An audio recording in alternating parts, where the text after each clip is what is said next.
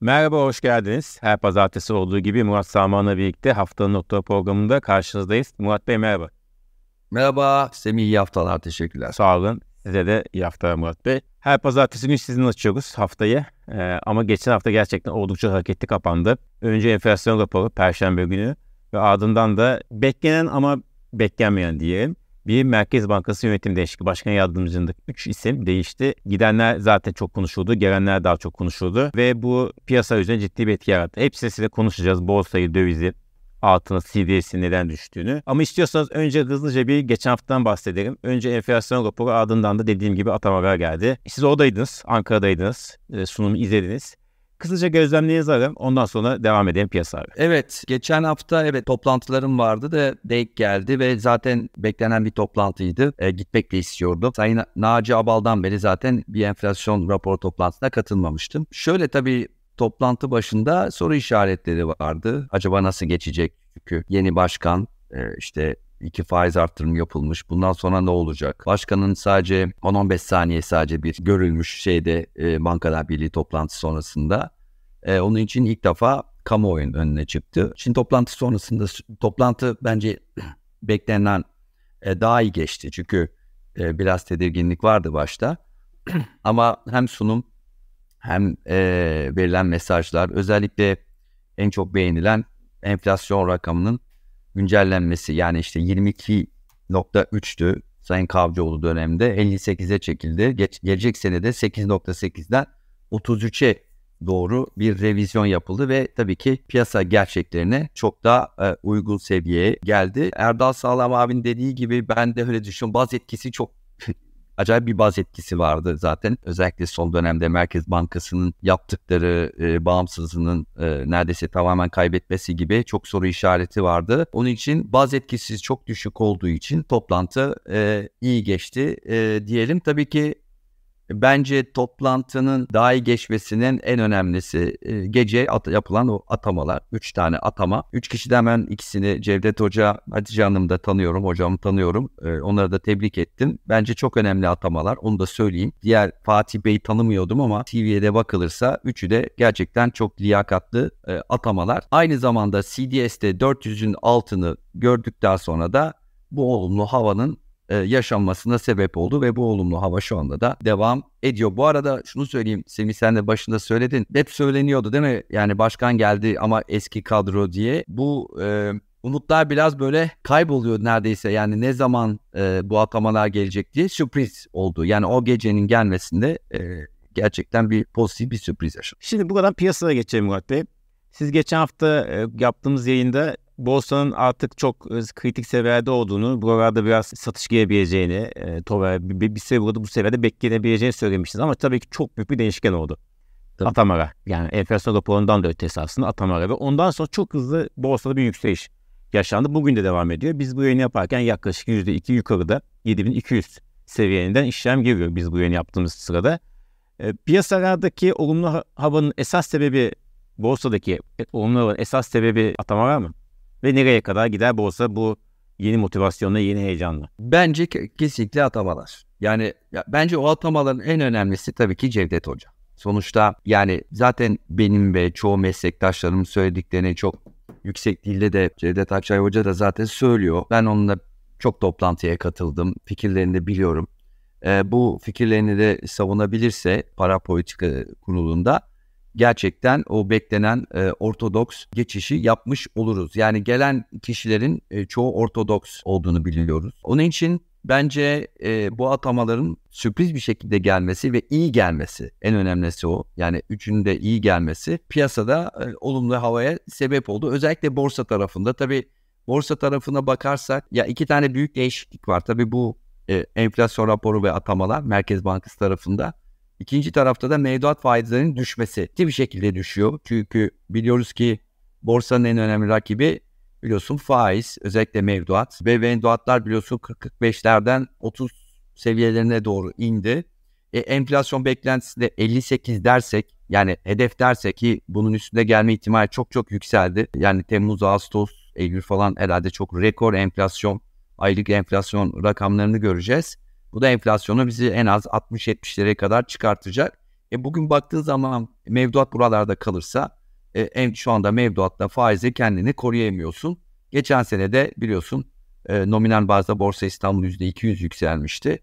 E, sanki geçen senenin bir havası var gibi borsada nominal anlamda. Kısa vade için bir hedef söyleyebilir misiniz borsada? Nominal olarak zaten artık bir şey söylemek çok zor. E, çünkü hep yeni seviyeleri test ediyoruz. Bugün de yeni seviyeleri test ediyoruz. Cuma'da yeni seviyeleri test ettik. Nominal anlamda ben e, dolar bazında bakıyorum. Yani dolar bazında bir e, kendime e, bir e, şey e, çıpa koymak istiyorum. Şimdi yılbaşından beri bakarsak e, senin burada iki tane önemli seviye var. E, bir Nisan'da gördüğümüz biliyorsun 2,5 senti çok konuştuk burada. 2,5 senti geçtik ve 2.65-2.70 sent aralarına geldik. Nisan'da o zirveye görmüştük. Onun için şimdiden söyleyeyim. Buralar yani şu şu anda bakıyorum endekse 7150 7200'ler gerçekten çok kritik seviyelere geldik. Bu ilk seviye. İkinci seviye zaten buralara kırılırsa, üstünde kalmaya başarırsak bundan sonra da 3 sent seviyesi var ki bunu yıl başında gördük zaten. Yıl başında dolar bazında biz 3 sent civarındaydık. Yani 3 sent baz alırsak bu da bizi 8000-8100'lere kadar götürüyor. Bundan sonraki hedef olacak. Peki burası şu anda çok önemli kritik seviye. Alttaki seviyede 7000, 7006'da 6800. 6800'den sonra zaten bu son rally başladı. 6800, 7000 önemli destekler 7150, 7200 şu anda şu saatlerde yaptığımız yayında gerçekten Nisan ayındaki e, seviyeye gelmiş olduk. 2.65, 2.70 sent olarak. Buralar kırılırsa e, 3 sente doğru bir yola gideceğimizi düşünüyorum. Buralarda kar satışı gelebilir. Ben uyarımı yapayım. Çünkü dediğim gibi e, çok hızlı yükseldik. Bir kar satışı gelirse de hiç şaşırmam. Özellikle bu seviyeler. Peki e, şimdi dediğiniz seviye verdiniz. Barış Esen de e, biz yeni hemen girmeden e, Twitter hesabında döviz bazında, dolar bazında bir grafik paylaştı. Onu da vereyim. Ondan da size bir yorum rica ederim. Son bir ayda dolar bazında Borsa İstanbul geldi. %18.57 değer kazanmış. Bu da en üst sıraya kendisine yerleştirmiş. 30 endeksi de %17'ye ikinci sırada. Bu da esasında son zamanda döviz bazında çok ciddi bir rally yaptığını gösteriyor bize değil mi? Barış Esen kardeşime de selamlar buradan. O böyle grafikleri paylaşmayı da çok sever. Dolar bazında, TL bazında. Evet yani Bloomberg'ün e, bu güzel e, grafiklerinden bir tanesi. Evet yani döviz çok fazla hareket etmediği için son bir ayda e, dolar bazında iyi bir yükseliş gördük. Zaten nominal anlamda da gördük ama dolar bazında bakarsan e, Semih yılbaşından beri hala yani %10 falan eksi değil. Çünkü dediğim gibi e, kur çok daha fazla yükseldi e, borsadan. E, onun için zaten 3 sent seviye, seviyeleri veriyorum. Yılbaşındaki olan e, dolar bazındaki seviye. Evet yani bütün bu yükselişin biraz önce konuştuğumuz gibi e, Sayın Şimşek Sayın Gaye Erkan e, açıklamalar, rasyonel politikalar, iki kere faiz artırılması, atamalar, yeni atamalar. Şimdi tabii bundan sonraki en önemli kritik tabii ki Ağustos'taki e, Merkez Bankası faiz toplantısı olacak. Şimdi bu revizyon şu demek 22.3'ten 58'e revizyon yapmak demek para politikasında çok daha fazla sıkı olmamız gerekecek bu e, enflasyonu indirmemiz için. Tabii çeşitli söylentiler var. Sayın Cumhurbaşkanı işte 20'ye kadar izin verdi, 22'ye kadar izin verdi, 25 gördüm. Zaten yani bağımsız para politikası bazı merkez bankaları izinli olmaması lazım. Yani bu kararları izinle vermemesi lazım. Onu zaten uzun zamandır söylüyoruz. Şunu söyleyeyim ya yani 20 faiz gibi e, bir faiz yetmeyecektir enflasyon düşürmek için. Adımlarla da bu yapılan atamaların, bu enflasyon raporlarının e, atılacak faiz adımları da bunun desteklenmesi gerekiyor. Evet bakacağız. Dediğiniz gibi somut şeyler değil desteklenmesi lazım söylenenlerin somut adımlarla. Buradan dövize geçelim, doğru geçelim. Şimdi esasında dediğiniz gibi piyasa umutlandıran ve heyecanlandıran bir değişiklik, değişiklik oldu e, Merkez Bankası'nda. Ama bazı şeyler değişmiyor tabii. Zaten her şey değişmiyordu. Para politikasına dair de bazı şeyler değişmiyor. Dövizde çok ciddi bir yükseliş gördük seçimden sonra. Ama son bir ay, 2-3 haftadır da sabit. Çok daha bir bantta hareket ediyor. Ne aşağı ne yukarı gidiyor. Esasında geçmişte gördüğümüz tablonun bir benzeri yaşanıyor e, döviz satışı yok deniyor ama olduğunu söyleyenler de var. Ne diyorsunuz bu dövizdeki sakinliğe? Şöyle şöyle söylemem e, gerekiyor. E, hatta e, bir geçen hafta şey başlığı attınız eleştiriler de gelmiş bana işte e, dolar dinlen, dinleniyor diye. Yani sanki sanki kendi kendine dinleniyor gibi bir e, başlıkta öyle hissedilmişti. Bazı başlıklar dediğim gibi e, yanıltabiliyor. Yani şunu tabii söylemek istedim. Dolar çok hızlı yükseldi. Evet e, muhtemelen bir müdahale var. E, 27'de bir baraj kuruldu orada. Yani üçlü dörtlü bir baraj var orada belli 27 e, seviyesinde. E, o o şekilde söylemek istedim. Yani burada bir dinlenmeden bahsettim. Çok hızlı yükseldi ama ya kurun daha da yükselmesi enflasyonu daha da arttıracağı için e, herhalde hani 27 seviyeler bir sürede kalabilir ama dediğim gibi daha yüksek seviyelere muhtemelen e, kur e, gidecektir. Ama sakinleştiğini söylemek istedim geçmiş haftalarda, geçtiğimiz haftalarda. Bir süre daha böyle devam edebilir. Yaz sezonundayız. Merkez Bankası enflasyon raporu ve faiz adımları geldi. Dışarıdan işte Orta Doğu gezisi sonrası sermaye girişi beklentileri var. Dediğim gibi ama kurdaki yükselişin bittiğini yani hep buralarda kalacak ya da düşeceğini açıkçası çok beklemiyorum. Yani kurun ben artık 25'in ciddi, ciddi bir taban oluşturduğunu düşünüyorum bundan sonrası için. Bakınca da grafiğe bakınca da basamak gibi değil mi? Tık. Evet, evet. evet. Çok evet, sert yükseliş. Sert yükseliş dinleniyor. Onu demek istemiştim. Yani sanki böyle şey algılandı. Kendi kendine falan tabii ki. İyi tabii canım. Bu, Ama yani şöyle biraz tabii alıcılar devam ediyor. Arzda gelince evet bir süre burada durduk. Şey gibi değil mi? Böyle basamak basamak. Gerçekten. Merdiven, evet. merdiven gibi. Merdiven e, gibi. Merdiven. Evet merdiven gibi. Ya zaten Dolanma yani... merdiven formasyonu. evet, evet güzel bak. güzel. Ee, Peki şimdi buradan CDS'e geçelim Murat Bey. Biraz önce yayının başında CDS'teki düşüşten bahsettiniz çok kısaca. Seçimden önce bir ara bine dayanıyordu. Dayanmıştı daha doğrusu. Hatta bayağı da tedirginlik yaratmıştı. Sonra düşüşe geçti yavaş yavaş. Tabii ki global küresel e, etkenler de var. Seçim seçim geride kalması da var. Bir sürü sebebi var. Ama artık geldik ki gel 300'ün üstüne 400'ün altına geldik. Evet. Yine yüksek ama tabii bizim yakın geçmişlerimize göre oldukça düşük bir seviye. Ama yine yüksek olduğunu söyleyeyim tabii e, benzer ülkelere göre. Düşüyor. Bu iyi bir şey. Daha düşer mi? E, neden düştüğünü esasında biraz konuştuk. Biraz önce anlattığınız sebepler, ana sebepler, ana gerekçeler. Bundan sonra CDS'ini de bekliyorsunuz. Yani şöyle e, bizim kendi şeyimize göre tabii düşük ama yani bizim gibi ülkelere baktığın zaman gelişmekte olan ülkeleri onların ortalaması böyle hala 100, 150 civarında. Yani 200 olanlar var. Yani hala şöyle yuvarlayayım iki katı yükseğiz hala. Buradan sonra daha fazla düşebilir mi? Yani düşebilir ama ben 300-350 bas puan aralığının altında beklemiyorum CDS'i. Zaten en fazla oralara düşmüştük. Ha onun altında düşmesi burada tabii ki çok ciddi yargı bağımsızlığı hukuk olmak üzere güven arttırıcı çok ciddi reformların e, gelmesi e, gerekiyor. Çünkü şunu söyleyeyim yani bu yapılanlar evet olumlu ama e, kiminle konuşsam içeride dışarıda gerçekten hala soru işaretleri var senin. Yani Sayın Şimşek görevden alınır mı? İşte bir gece bir sabah kalktığımızda Merkez Bankası çünkü üç kere yaşandı bu. Yani üç kere yaşanan şey bir dördüncü kez de yaşanabilir ve hani bu sistemin getirdiği şeyi de biliyoruz yani sadece bir tek bir kişi şu anda tek karar verici. Ee, onun için tek kararnameyle acaba böyle bir şey yaşanabilir mi?